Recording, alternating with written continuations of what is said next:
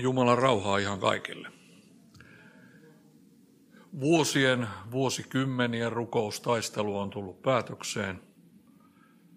Kymmeniä vuosia Nokian vapaa-seurakunnan vanhaa, hyvin epäkäytännöllistä tilaa on koitettu myydä. Tonttia siitä Nokian pääkadulta, ja, mutta kaikella on aikansa. Se ei ole mennyt kaupaksi. Mutta pääsiäisviikolla tänä vuonna Jumala ilmestyi ja lähetti oikea henkilö, joka osti sen ja samalla saatiin myös sitten sovittua kaupat uudesta toimitilasta. Kahden viikon päästä muutetaan sinne juhannuksen jälkeen. Maanantai-tiistaina on muutto sinne, toiminta alkaa saman tien siellä.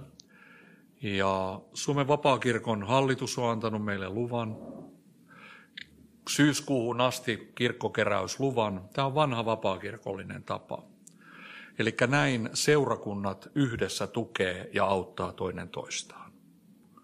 Ja me ollaan syvästi kiitollisia Uuden kaupungin vapaa-seurakunnalle tästä lahjasta, jonka haluatte sinne antaa ja myös rukouksen. Me ollaan muistettu teitä ja kiitos, että te muistatte myös meitä.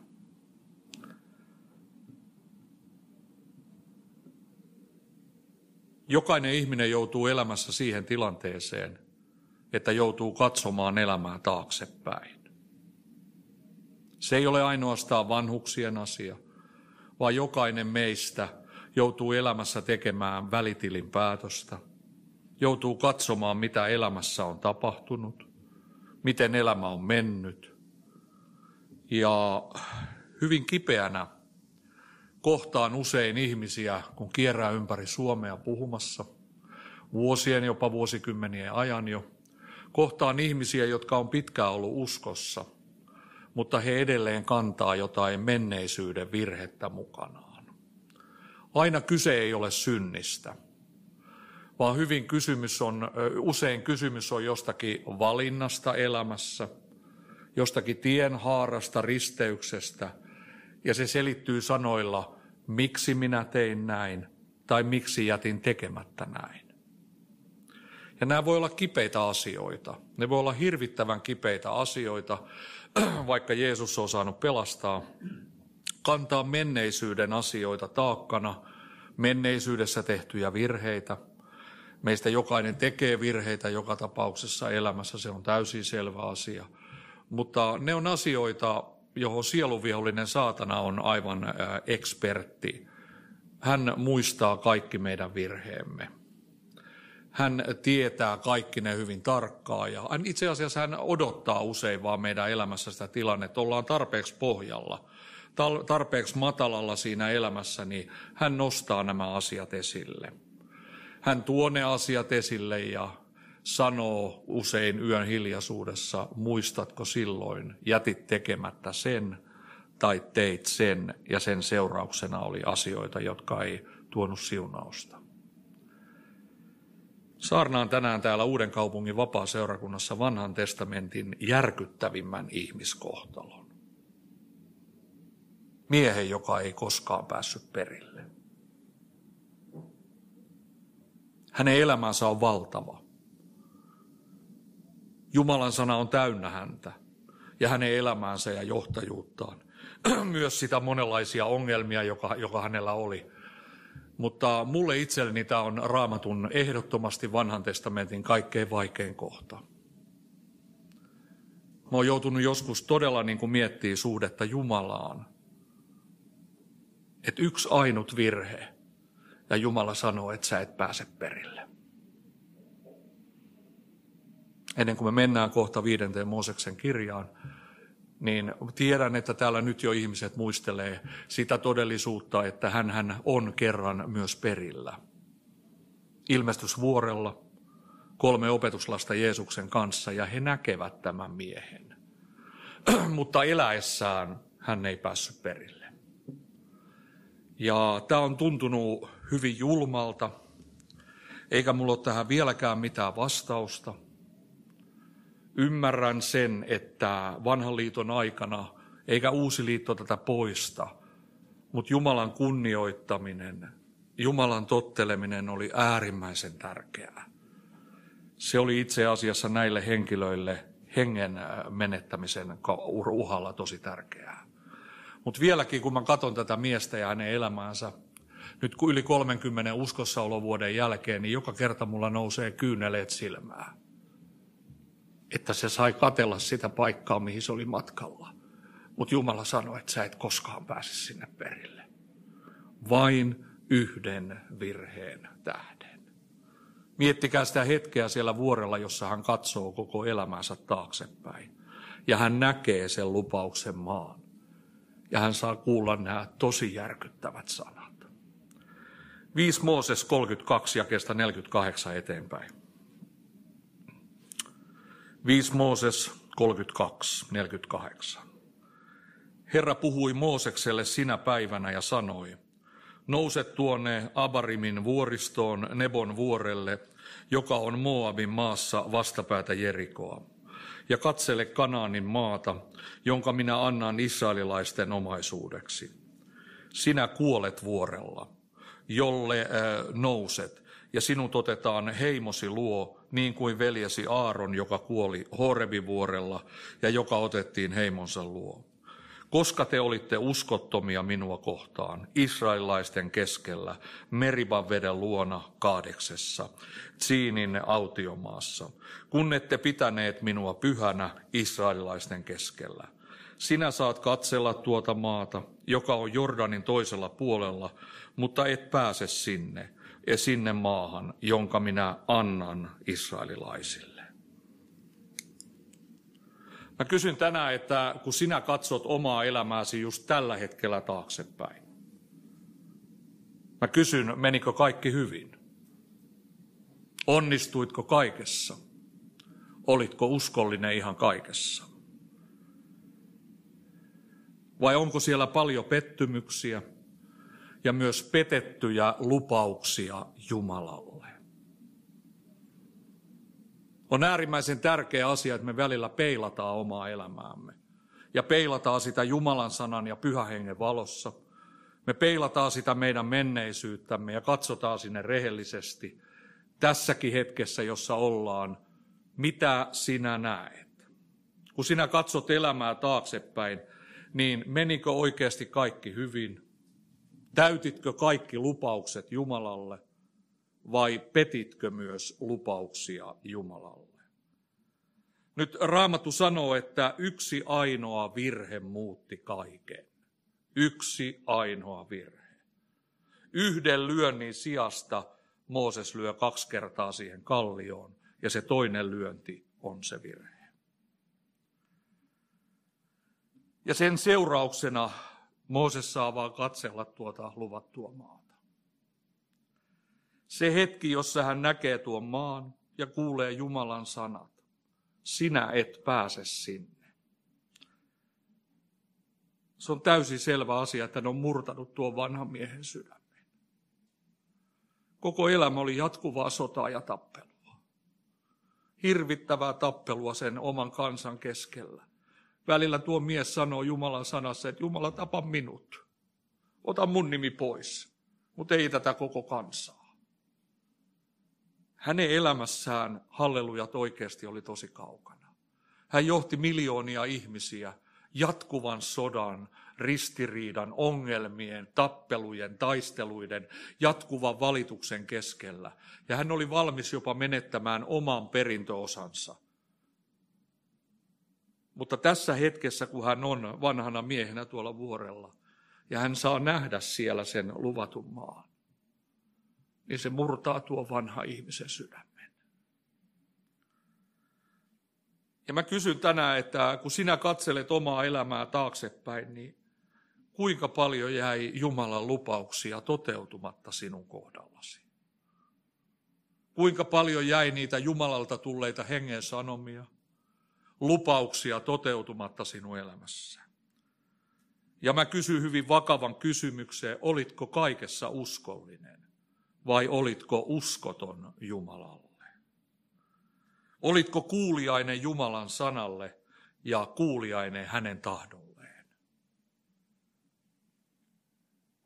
Ja tällaisia asioita, kun saarnaa Jumalan sanasta, jos ei puhu itselleen, niin silloin on armoton saarnaaja.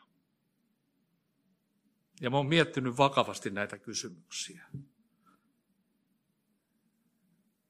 Mä en voi sanoa, että kaikessa olin uskollinen. Mä en voi Jumalani eteen mennä ja sanoa, että kaikki meni hyvin. Ja se on asia, joka surettaa ja se nostaa näitä elämän kyyneleitä, elämän kyyneleitä pintaan. Ne on kyyneleitä, jotka mä joudun yksin käymään läpi Jumalani kanssa. Ja joskus joutuu kysymään myös, vaikka on Jumalan sanan saarnaaja, että saanko mäkin vaan katsella sitä luvattua maata, mutta en kerran pääse perille. Uuden liiton aikana me äkkiä ajatellaan, että ei, ei kenenkään tarvi miettiä tällaisia asioita. Mutta lukuisissa sieluhoitokeskusteluissa, rukouspalvelutilanteissa, jota palvelustyöni osalla teen puhelimessa ja tapaan ihmisiä, niin tapaan paljon erilaisia uskovia ihmisiä, jotka kamppailee tosi pahasti sen asian kanssa, että pääseekö he perille. Vai jääkö taipaleen? Ja aina todellakaan ei ole kysymys synnistä, vaan on kysymys just näistä valinnoista elämässä. Miksi jätin tekemättä silloin niin? Ja miksi tein silloin tällä tavalla ja tuolla tavalla? Joku ihminen kantaa murhetta siitä, että ei ollut uskollinen Jumalan äänen, äänelle. Muutaman kerran elämässä tavannut ihmisen, joka kantaa raskasta taakkaa siitä, että hän ei siinä tilaisuudessa sanonut toiselle ihmiselle jotakin, jota piti sanoa, ja siitä muutaman päivän päästä tämä ihminen kuoli pois. Näissä tilanteissa, kun puhutaan sielun pelastumisesta tai iankaikkiseen kadotukseen joutumisesta, me liikutaan niin vakavilla alueilla, että jos me aletaan ottaa näistä asioista päällemme syytä, niin se on raskas matkakumppani. Ja näissä tilanteissa on rukoillut jonkun ihmisen kanssa ja julistanut Jeesuksen nimessä ja veressä. Kuule, usko se anteeksi. Ei se ollut sun syys. Eikä Jumala lue sitä sinulle syyksi. Eikä se ole sellainen asia, jonka takia sä jäät taipaleelle. Ja nyt mä puhun pitkään vakavasti olevista uskovista ihmisistä. Eli joskus me joudutaan elämään siinä pisteessä, niin kuin Mooses, että me saadaan katsella sitä luvattua maata, mutta me joudutaan tutkimaan tätä sisintä ja kuuntelemaan saatanan valehtelua, että saat kyllä katsella, mutta et perille pääse. Miksi mä oon täysin varma, että tämä teksti, josta mä nyt teille puhun, on Herralta? Syy on se, että seuraava raamatun kohta on jo täällä kerran luettu. Pyhä henki vahvistaa aina kahden tai kolmen todistajan kautta siitä asiasta, mitä hän haluaa puhua. Mä kysyn tänään tämän vakavan kysymyksen edessä, että onko meillä kuitenkin toivoa. Onko meillä sittenkin toivoa, vaikka kaikki ei mennytkään hyvin. Ei oltu kaikessa uskollisia. Oli asioita, josta, jotka ei mennyt oikealla tavalla, niin onko meillä toivoa? Kaikista virheistä huolimatta. Ja se raamatun kohta, joka täällä nyt on jo luettu, löytyy Jeremian kirjaluvusta 29. Luen Jeremia 29 jakeesta 10 eteenpäin. Näin sanoo Herra, vasta kun ne 70 Baabelin vuotta on kuluneet, minä katson teidän puoleenne. Minä toteutan teille antamani hyvän lupauksen ja tuon teidät takaisin tähän paikkaan. Sillä minä tunnen ajatukseni, joita minulla on teitä kohtaan, sanoo Herra. Ne ovat rauhan, eivätkä tuhon ajatuksia. Minä annan teille tulevaisuuden ja toivoin. Silloin te huudatte minua avuksenne, tulette minun luokseni ja rukoilette minua, ja minä kuulen teitä. Silloin te etsitte minua ja löydätte minut, kun etsitte minua kaikesta sydämestänne. Minä annan teidän löytää itseni, sanoo Herra, ja minä palautan teidät vankeudestanne. Tämä juutalaiselle kansalle annettu lupaus pitää sisällään myös lupauksen meille. Se ei jätä meitäkään tyhjäksi sen keskellä, että pääsenkö oikeasti kerran perille. Pääsenkö sinne luvattuun maahan, jota on saanut katsella, jota kohden on saanut Jumalan armosta kulkea, kuka pidemmän matkaa, kuka lyhemmän matkaa. Ja tämä juutalaiselle kansalle annettu lupaus, se pitää paikkaansa meille tänäänkin. Eli raamatun mukaan kaikesta huolimatta meillä sittenkin on toivo. Mutta raamattu on hyvin mustavalkoinen siinä asiassa, että meidän toivo ei koskaan perustu meidän ihmisten ajatusmaailmaan, vaan se perustuu aina hänen äh, Kristuksen sovitotyöhön. Siinä on meidän toivo. Siinä on ainoa toivo meille, että Jeesus meni ristille. Siinä on ainoa toivo meille, että Jeesus meni ristille, sovitti meidän menneisyyden virheet, synnit, kaiken sen ja myös tämän hetken. Ja sovitus tuo yksi merkillisimpiä asioita, johon pitäisi niin kuin pyhän hengen antaa valoa meidän sydämeen, että me ymmärretään. Jeesus on sovittanut meidän tulevaisuudemmekin synnit. Hän on sovittanut menneisyyden, tämän hetken ja tulevaisuuden. Ja tässä on se meidän toivo. Tässä on se meidän toivo silloin, kun elämässä on se vaikea hetki. Me katsellaan ikään kuin sitä luvattua maata ja, ja epäillään, että päästäänkö me sittenkään perille. Oliko se sellainen virhe, oliko se sellainen asia. Kristuksessa on ainoastaan meidän toivo. Hänessä ja hänen toi, sovitustyössä on se toivo. Siinä on se armahdus, siinä on myös anteeksi antamus langenneelle ihmiselle. Ja tämän toivon perusteella me päästään perille. Vai se kantaa meitä meidän elämäntilanteissa. Joskus ne voi olla hyvin vaikeita, hyvin kipeitä asioita. Ja kun puhut sellaisen ihmisen kanssa ja rukoilet, jonka tiedät, että hän on uskossa, asiat on niin kuin kunnossa, muuten ollut pitkään, mutta häntä vaivaa edelleen tämä asia, että pääsenkö sittenkään perille. Niissä asioissa turhat lupaukset ei auta mitään. Ainoastaan Jumalan sanan lupaukset auttaa. Sillä se Jumalan sanan lupaus voi painua sinne epätoivoisen ihmisen sydämeen, joka on uskonut vihollisen valehtelun tai oma elämä on siinä pisteessä, ettei ole mitään, mitään kohdalla. Mutta Raamattu sanoo, että kun te etsitte minua, te etsitte minua koko sydämisesti. Tämä on Jumalan armossa yksi suurimpia asioita, että vaikka ihminen on langennut ja kun ihminen on langennut, niin meillä on Kristuksen veren kautta lupa lähestyä Jumalaa. Jumala, anna anteeksi. Pyyhi pois. Ja Jumala tekee sen. Hän tekee sen yhä edelleen. Hän tekee sen meille jokaiselle. Hän tekee sen meille päivittäin. Ei Jumala halua, että meistä kukaan jää taipaleelle, ei koskaan.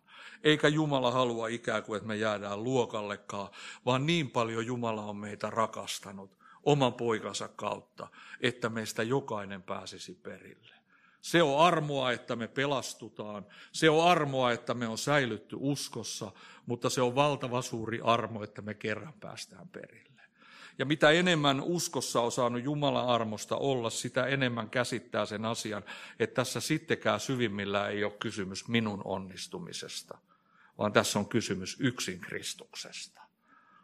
Ja mä oon opetellut oikeastaan vuosikaudet jo luottamaan siihen, mitä Raamattu sanoo. Luottamaan siihen, että, että Jumala ei kadu kutsumista eikä lahjojaa ja hän haluaa viedä meidät aina perille asti. Ei Jumalalle ole mieleen se asia, että joku jäisi tänne. Hän tekee kaikkeensa, että me päästäisiin perille. Ja meidän yksi ainumpia asioita on se, Herra armahda ja anna anteeksi. Toinen asia on se, jota saa opetella yhä edelleen, että luottaa siihen Jumalan sanaan. Luottaa siihen, että se armo vie perille. Tänään kun sä katselet täällä Uuden kaupungin vapaa-seurakunnassa, ehkä videon välityksellä tai tässä kokouksessa läsnä olevana, sä katsot sun omaa elämääsi taaksepäin. Niin mä sanon sulle hyvin vakavasti, älä katso vain niihin menneisyyden virheisiin. Älä katso vain niihin e, eilisen epäonnistumisen hetkiin. Älä edes niihin lankeamisen hetkiin, vaan katso häneen, joka ei koskaan langennut joka ei koskaan epäonnistunut, vaan hän onnistui kaikessa meidän kohdalla. Hebrealaiskirje 12 ja 1 ja 3 sanoo näin. Hebrealaiskirje 12 jakeesta 1 kolmanteen. Koska meillä on ympärillämme näin suuri todistajien pilvi, Pankaamme mekin pois kaikki, mikä painaa, ja synti, joka niin helposti kietoo.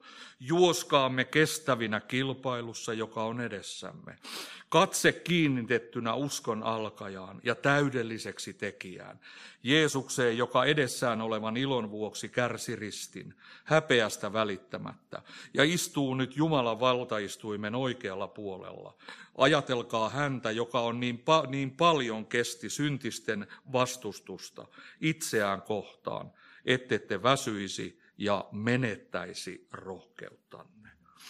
Kun tänä aamulla rukoilin tämän kokouksen puolesta, jouduin lisäämään joitakin asioita tähän loppuun.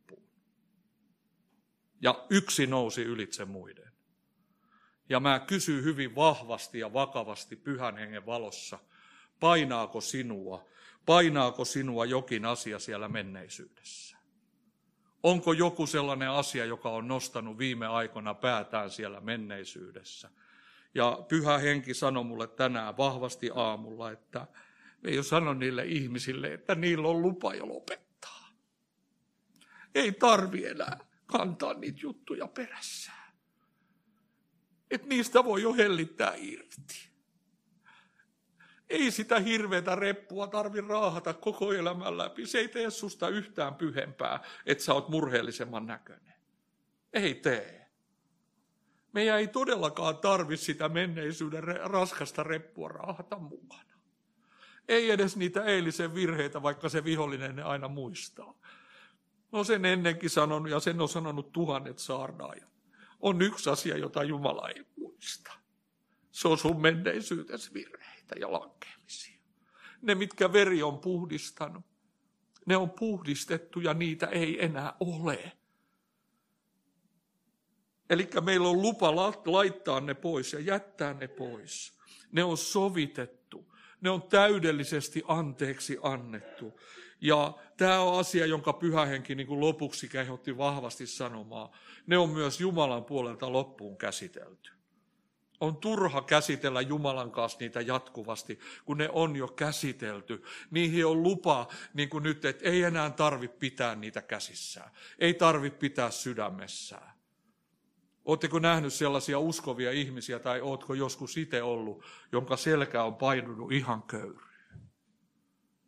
Ja se johtuu siitä osaltaan, ettei ole koskaan osattu luopua siitä, mitä on virheitä tehty ei ole osattu antaa niitä Jeesukselle. Jumala luo edelleenkin uutta, meidän virheistä huolimatta. Ja se on kuitenkin kaunis päätös tälle vanhalle miehelle, joka sieltä vuorelta kattelee sitä luvattua maata. Ja se on mun kohdalla yksi tärkeimpiä asioita, että uuden liiton aikana ilmestysvuorikohtauksessa he näkevät hänet. Kyllä, hänkin myös pääsee ja pääsi perille. Jumala tietää hänen paikkansa, mihin hänet on haudattu, näinhän Raamattu sanoo. Se salattiin se paikka, ettei sinne kukaan miksikään pääsisi, eikä siitä tulisi mikään pyhinvaelluskohde. Mooseksen lepopaikka on salattu. Mutta Tessalonikalaiskirjeen mukaan, kun Jeesus, Jumalan aika tulee täyteen, Kristuksessa kuolleet nousee ensin. Sitten me, jotka olemme jäljellä, me muutumme. Haudat aukenevat.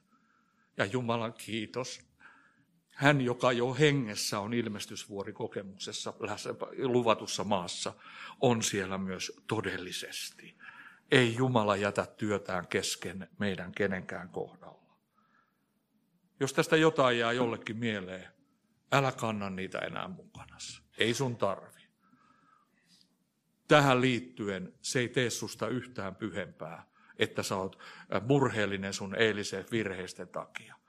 Sä saat uskoa ne synnit anteeksi, ne on jo anteeksi annettu. Ja sä saat iloita siitä, että ei sun tarvi niitä enää raahata perässään. Ja mun mielestä se on valtava kuva Jumalasta, että Jumala ei enää raahaa näitä meidän juttuja perässä. Ne on upotettu, ne on hävitetty, ne on kokonaan pois Vaikka se vihollinen ennen muistaa, niin antaa muistaa.